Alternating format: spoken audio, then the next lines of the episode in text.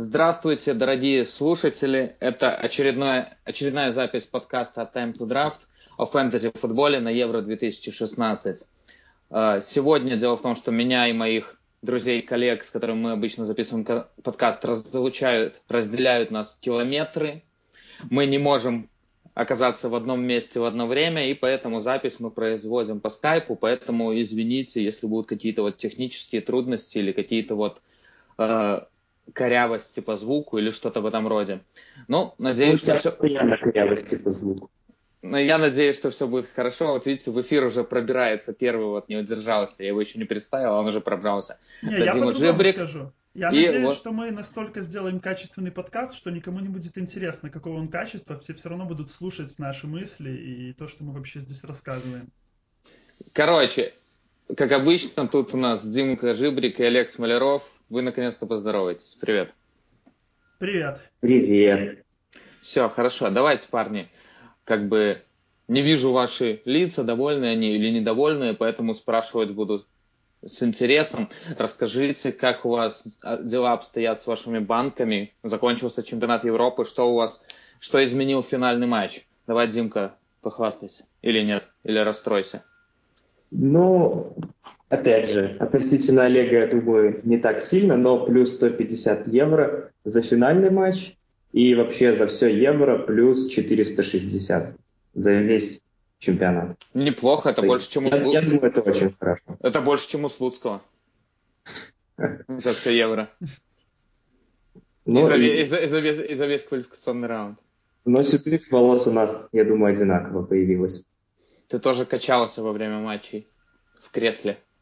Вперед, да, время финала меня реально 90 минут качало, просто.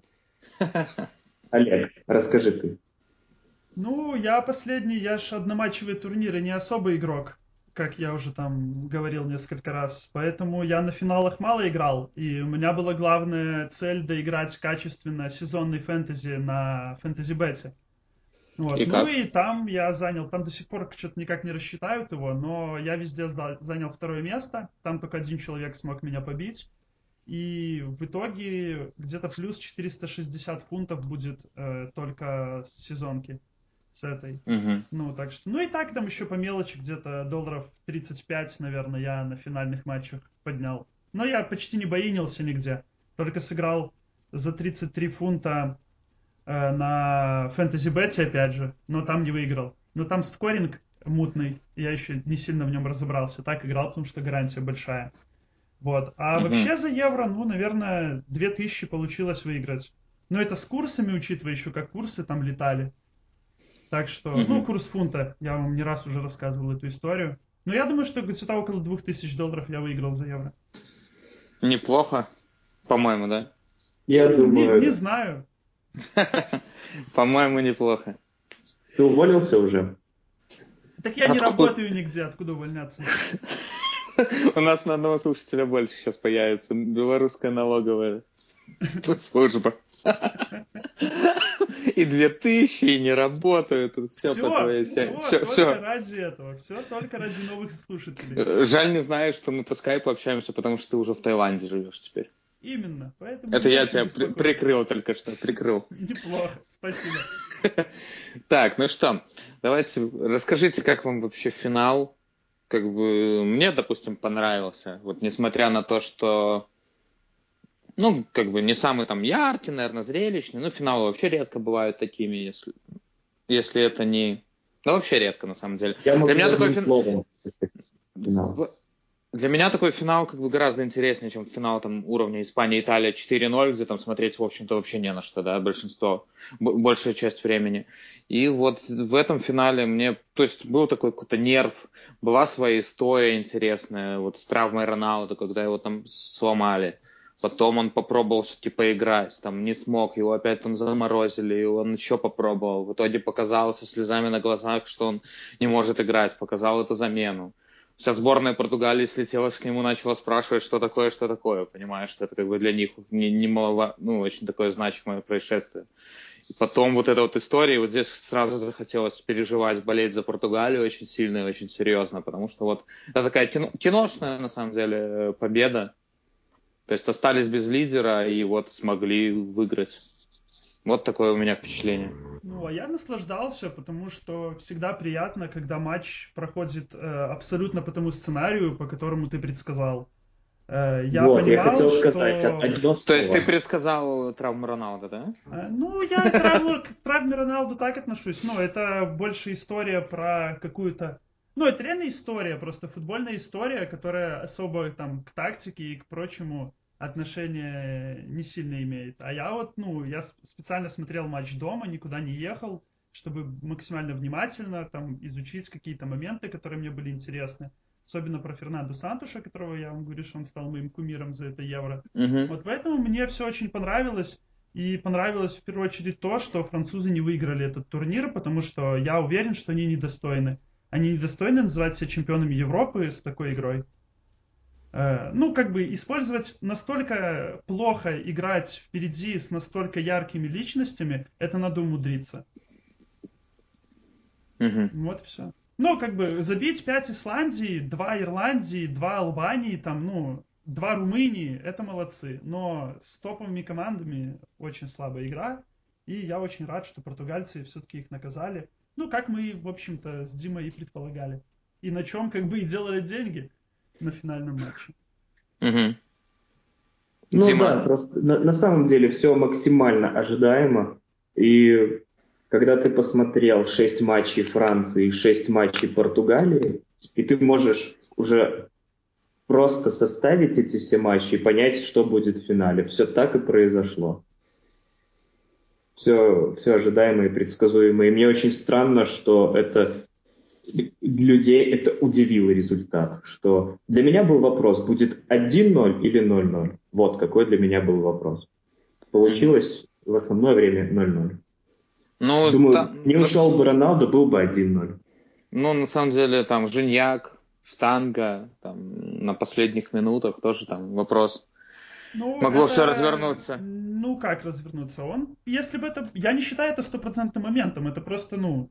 Он попал в штангу из ситуации, в которой вероятность того, что он вообще попадет хотя бы в штангу, а не мимо ворот, ну, там, процентов, ну, там, не в штангу и не во вратаря. Ну, как сказать, что, типа, он забьет гол с той ситуации, было очень маловероятно. То есть я не считаю это стопроцентным голевым моментом. Если считает, что это Жиньяк, то да. Тем более, что это Жиньяк. То есть, ну, Жиру уже не было сил играть, Пае вообще заменили до 60-й минуты. Ну, все, уже, типа, кондиций физических у французов не хватало. Поэтому вполне логично, что у них там Сисоко, лучший игрок матча Сисоко, который просто бегунок. Ну, Сисоко хороший матч провел. Да. Ну как, и бегунок, и моменты создавал, и бил, и там... Ну, для него вопрос... тоже там своя была, он, по сути, играл на родном стадионе. Да, ну, у него там своя история была. Я просто думаю, что Погба, вот вы, наверное, будете немного обескуражены, но я согласен с Черданцевым, ну, которого мы не пригласили на прошлый подкаст, как вы помните. Угу. Вот, я с ним согласен насчет того, что позиция Погба – это абсурд. То, нет, но то, что он играет очень низко во Франции, я согласен. Где Конте? Где? Он должен играть под нападением практически. Ну, типа, Погба. Если он очень хочет Сисоко выпустить на поле, ну, Сисоко умеет играть пониже. Это в Ньюкасле он это доказал. Ну, сыграй, ну, Мацуиди пускай отдохнет. Ну, не лучший турнир от Мацуиди в любом случае. Ну, сыграй через Конте, который, ну, начнет атаку. И выпустив Погба повыше. Погба, ну, не знаю. Это не его позиция давать длинные передачи. Он же не Бануччи все-таки. Он как бы играл реально в позиции Бануччи при розыгрыше французами, при позиционном нападении французов. Ну, передачи есть у него, конечно. Тогда, сложно не, так ну, прям говорить, что вот прям вот совсем он там не плохо выглядел. Не, я не говорю, что он плохо выглядит. Я говорю, что он типа функционал обрезан. Он отличные передачи дает. Я же не к тому, что он плохо дает пасы. Он полезнее был бы выше. Вот, да, вот к чему мы, правильно? Да. Я не говорю, что он типа плохой игрок и там плохие передачи давал. Но он просто, что явно потенциал его не раскрыт. Есть просто такой момент, что Погба на самом деле, вот, ну, я как человек, который за Ювентусом пристально слежу, он, я бы сказал так, что он одинаково хороший в отборе и в, как бы, атакующих действиях. Поэтому тут вопрос, как их так гармонично его распределить, потому что в Ювентусе, в принципе, они там, когда играют троечкой, Мартизио, Хедира и Погба, понятно, что там Хедира пониже обычно находится. Но в целом, в принципе, то есть любой из них, это любой человек, который может там в опорной зоне сыграть в подкате, там выбить мяч, выгрести что-нибудь и, в принципе, там со своей половины выдать какой-нибудь пас на нападающего вперед. То есть тут... Ну, не знаю, это такое мнение. Это как раз разговор о Конте, чтобы освободить Погба от оборонительных действий, ну, или свести их... Ну, что, типа Хедира. Вот Хедира в Ювентусе — это Конте в сборной Франции. Ну, почему ну, сделать вот, да, не так? Такое. Ну, то есть я не говорю, что там... Ну, тренер же знает лучше, он там видел, как на тренировках что-то происходило. Что дальше? Но мы видим результат, что и с немцами, где была та же схема, и с португальцами, они абсолютно ничего не могли сделать в позиционном нападении. Просто ноль. Ну, никакой мысли, никаких комбинаций, просто вот индивидуальное мастерство, где-то кто-то там открылся куда-то, ему дали пас. А замысла никакого не было на игру. Вот это меня больше всего расстроило, поэтому я вот и говорю такие слова, что, типа, Франция недостойна быть чемпионом. Угу. Ну, все, я тебя понял. Что-то есть еще какие-то... Дима, а ты не ушел? Ты еще здесь? Да, ну тоже интересно. Да, на самом деле, да, я сомневаюсь, что вам скажу что-то новое. Все так и есть. Хотя да, ты же сказал, что было все настолько очевидно, что тут даже... Что тут обсуждать, в принципе, да? Ну вот сборная Португалии уже сравнивают с такой сборной. Не, я хотел спросить. Давай. А считается, что Эдер футболист Суонси? Или уже как бы нет, он перешел? Он уже ушел. Да, нет, но школа Суонси чувствуется, еще, да? Сколько там, 13 матчей, по-моему, за Суонси, да? Да, ребят, предсезонку он прошел именно в Суонси, поэтому, да, можно считать, что игрок Суонси выиграл чемпионат Европы. Поздравляю, Дима. Ну, отлично. Это твоя большая победа. Я согласен. Ну, и есть чемпион Англии, это Дайер, который в аренде в Лестере был. Вообще, я считаю, что это просто сезон Суонси. Подожди, а там про Саутгемптон можно как-то подвязать еще? Ну, Пелли переехал в Китай, я не знаю, как. Не-не-не, я имею в виду Фонте и Седрика. Можно как-то подвязать к Суонси? Ну, они просто набрались опыта у Бена Дэвиса, который воспитанник Суонси. А, вот она что. Ну, неплохо, ты разрулил ситуацию. В общем, мы уже плавно переходим к новому сезону английской премьер-лиги, я так понимаю. Ой, скорее бы. Хоть бы, да? Так, я что-то хотел спросить, и у меня вылетело... вот что. Уже есть такое, пошло... Сравнивают, грубо говоря, сборную Португалии со сборной Греции 2004 года потихонечку. Там у Сантуша интересно, он же потренировал перед Португалией Грецию как раз. То есть у него тоже какая-то такая связка есть. Это забавно. Вот. Забавное сравнение, но по игровому стилю вообще ничего общего. Нет, совсем не так. Да. Ну, Греция, откровенно говоря, мне больше нравилась. В 2004 году. Там был прям идеальный футбол. Там идеальный отбой, идеальная катеначо, идеальные голы на последних минутах. Голы на последних минутах или в дополнительное время, там было прям по красоте. Не, здесь тоже португальцы достойны, вот все эти разговоры пустые о том, что там какая-то не та сторона сетки, один матч за все время выиграли в основное время, это все такая как бы чушь. Да? Потому что они играли на результат, результаты не получили, все остальное это скажу, как бы мелочь. Они ни одного матча на Евро не проиграли. Ну, я вот точно так же. И вот как бы если... Я еще тоже говорил, писал об этом, что как бы, ну, нет никакого правила, что там в таких турнирах, особенно где вылететь можно, проиграв один матч, то, ну, где серия плей-офф даже не из двух матчей, как в Лиге Чемпионов дома на выезде, а из одного. То есть нет никакого вообще правила, нигде не написано, что побеждать должна какая-то там сильнейшая команда по определенным параметрам. Самая там равномерная, самым там плотным подбором игроков, самым там каким-нибудь там футболом. Просто если по такому принципу судить, то всегда немцы чемпионами будут, я думаю.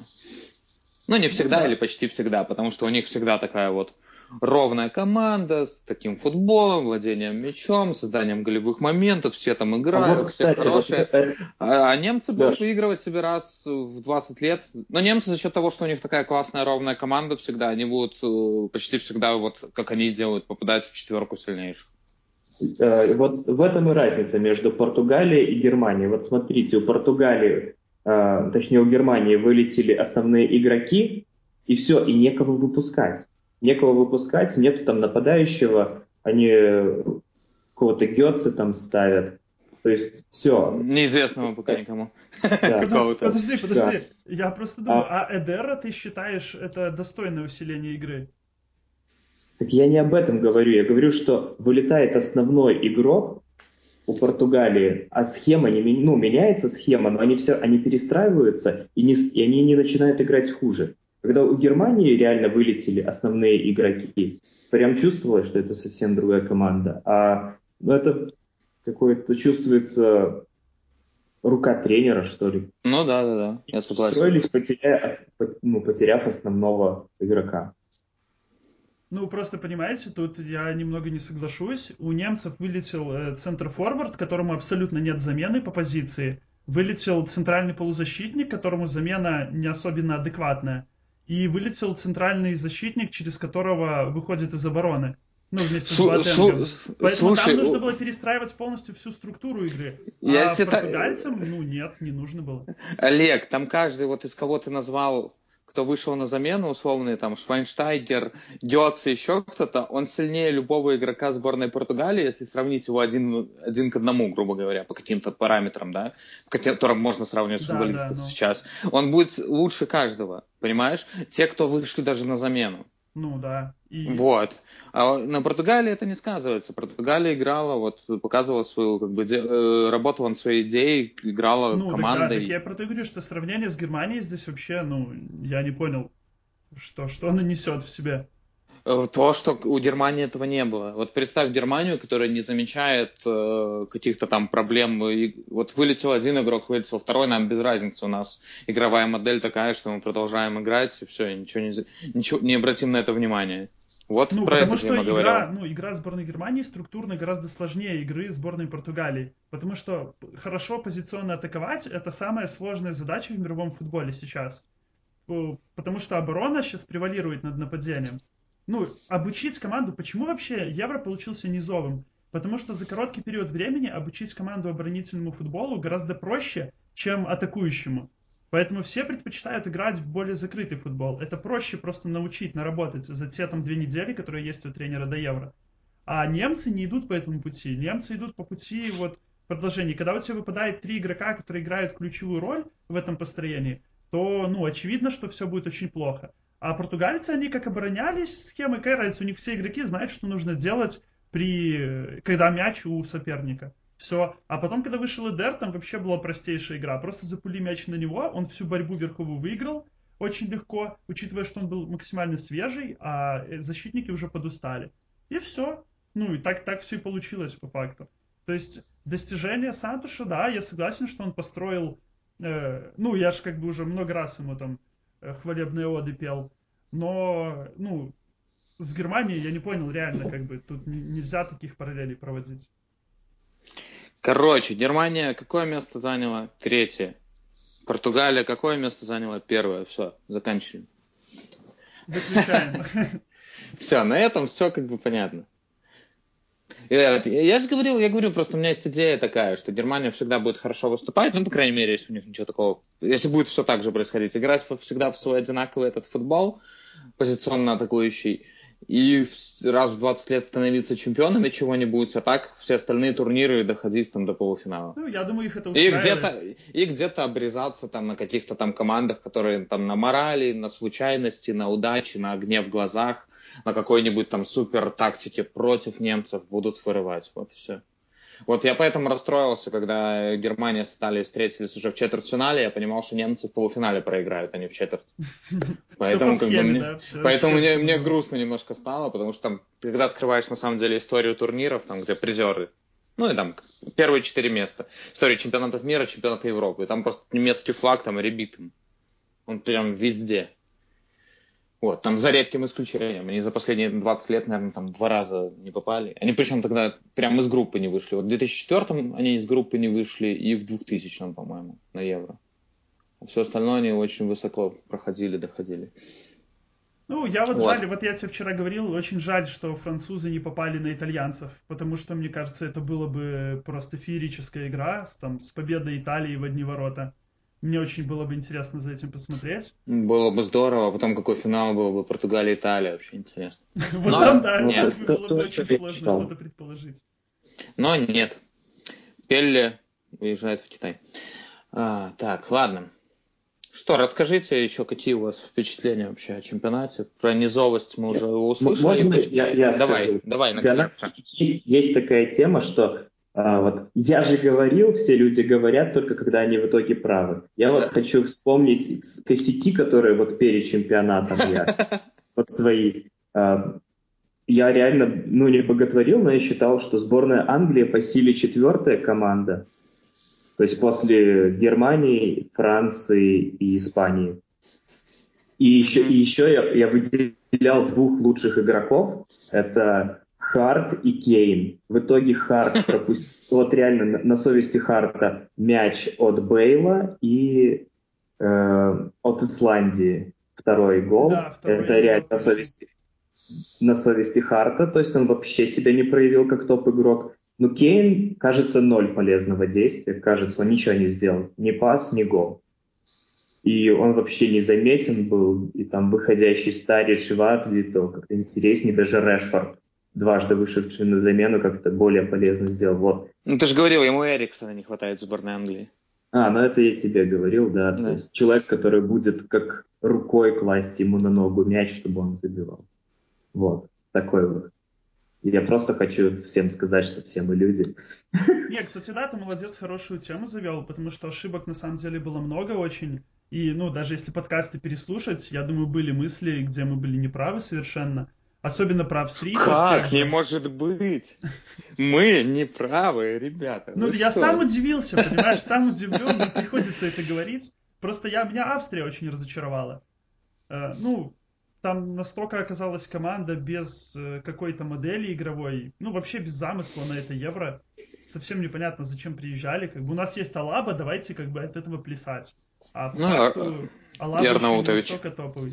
Ярнаутовича я вообще не видел, чем он занимался все Евро. Там просто все через Алабу играли, его позицию тасовали 10 раз за Евро, а толку ничего не стало. Как и 10, 3 все-таки. 3 матча. На больше не хватило. Вот. Так что, да. Я думал, что Франция будет гораздо лучше выглядеть, на самом деле, на Евро. Я потому что перед началом тоже говорил, что когда думали, кто станет чемпионом, я думал, что французы станут чемпионами. Как-то я их так... Потом, после первого матча, думал, ладно, уперлась Румыния, но уперлась, там все равно вырвали победу, и голы красивые забили. Потом как-то так с албанцами все равно они уже вырвали победу. Потом они, получается, по нулям сыграли. Каждый раз казалось, что вот-вот, может, наберут в плей-офф. Потом в плей-офф, собственно, у них довольно тоже простой путь, кроме Германии. Но там они умудрились себе проблемы создать даже в Северной Ирландии, где они 0-1 проигрывали. И как-то там отскочили... С Ирландии, да. Просто Ирландия перепутал.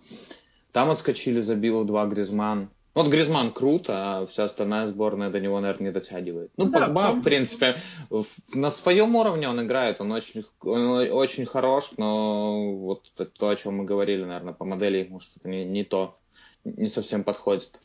Я удивился, помните, говорил, что Дешам будет подводить именно к ключевым матчам, там больше четвертьфинала, полуфинала, да, а оказалось, что наоборот, вот в полуфинале было явно видно, что все, там Пае остановился, Жиру уже травмы начала мучить. И вся команда, такая, видно было, что движения не хватает общекомандного. И, по идее, за весь турнир у них так и не было матча, где бы вся команда бежала. Как единый организм двигалась, вот как итальянцы там в матче с Бельгией, когда просто, настолько качественного командного движения вообще, очень давно не было на уровне сборных. Я теперь жду интервью Дешама, где он скажет: после финального матча группа игроков зашла ко мне в номер и сказала: «Мы говно». Сомнительно. И чтобы он как Слуцкий. Если кто не понял, это просто очень хорошее интервью Слуцкого для Sports.ru. С таким заголовком вышло недавно, на прошлой неделе. И там Слуцкий очень здорово рассказал о своих ошибках, о том, почему он считает, как так они выступили на Евро. А вы слышали про петицию? Пропестицию, которую там, да, распустить. Расформировать. Но это какой-то бред, это как бы люди, которые не одупляют вообще, что такое футбол, да, на самом деле. Даже, как можно расформировать сборную, я не понимаю. Сборная каждый раз собирается с нуля, приходит новый тренер, и он, грубо говоря, решает, кого он туда вызовет. Как можно ее расформировать? Расформируйте Мутко там, пожалуйста, вперед. Российский футбольный союз расформируйте, сформируйте заново. А как бы петицию, ну, петицию расформировать сборную, это бред какой-то. Я думаю, такое могут написать только люди, которые там, ну, раз в 4 года присядут к телевизору, посмотрят один матч сборной и решают, надо на кого-то, ну, как-то выместить злобу на кого-то, что наша великая страна не обыграла всех в мире. Ну, не знаю, об этом даже говорить как-то мне не очень приятно. Так я тоже, я на самом деле думал, какая-то глупость, а потом я увидел там реально 700 тысяч подписей. 700 тысяч. Кто эти люди? Ну, вот те же люди. Ну что, 140 миллионов в России. Не так сложно эти 700 тысяч найти. В общем, давайте лучше вернемся все-таки к интервью Слуцкого. Я хочу сказать, что очень рекомендую его для прочтения. Причем именно фэнтези-менеджером. И тренером. Ну, тренером поскольку... И тренером сборных. Мы все-таки тут... Олегу Ивановичу играем. Романцеву я рекомендую его для прочтения. Не, ну тише. Другим специалистам. Ну, хорошо, давай. А нам эти тренеры, настоящий футбол такое, нам не столь важно.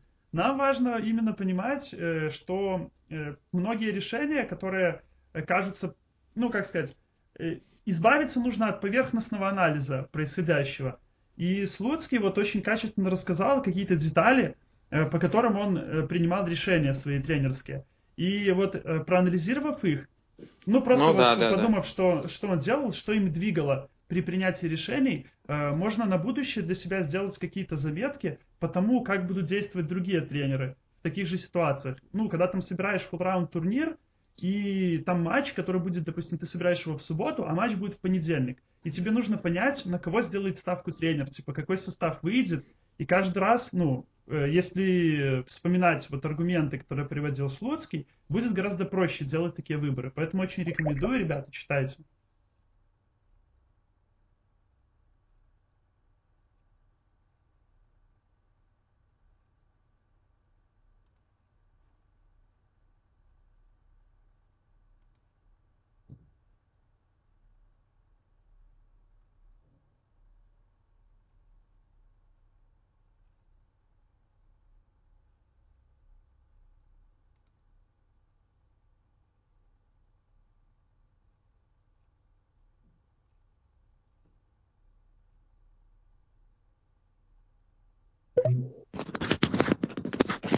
Алло. Так, что-то случилось? Я...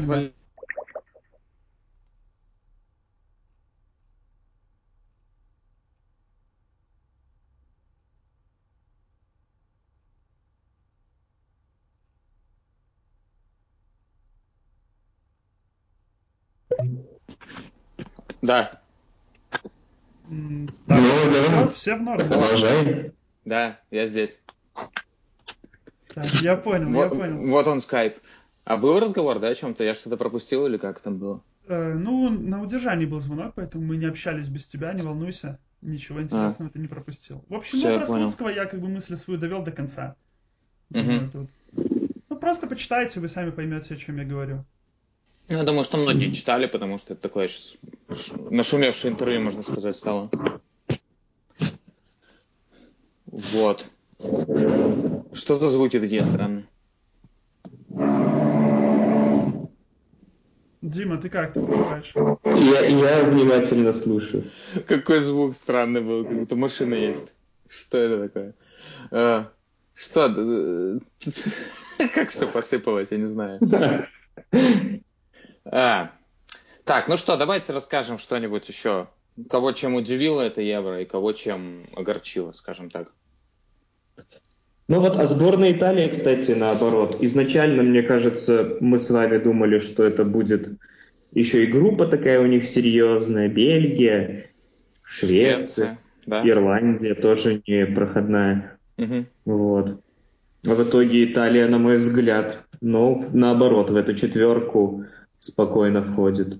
Ну и Плюс она, Италия вот это вот успела в себя влюбиться там буквально за два матча с Бельгией и со Швецией. Уже после этих двух матчей там все говорили, что Италия показывает самый классный футбол на Евро, и общем, там за них будем болеть.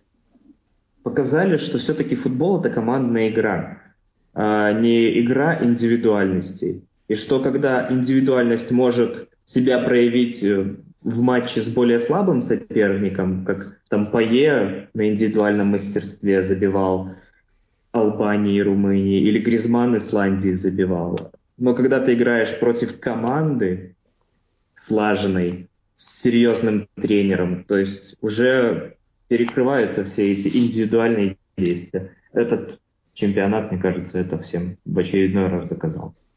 Ну это вот так. Тоже говорили, раз в 12 лет на Евро побеждает команда. В 2004-м Греция была, в 92-м датчане, которые там случайно на него попали и выиграли.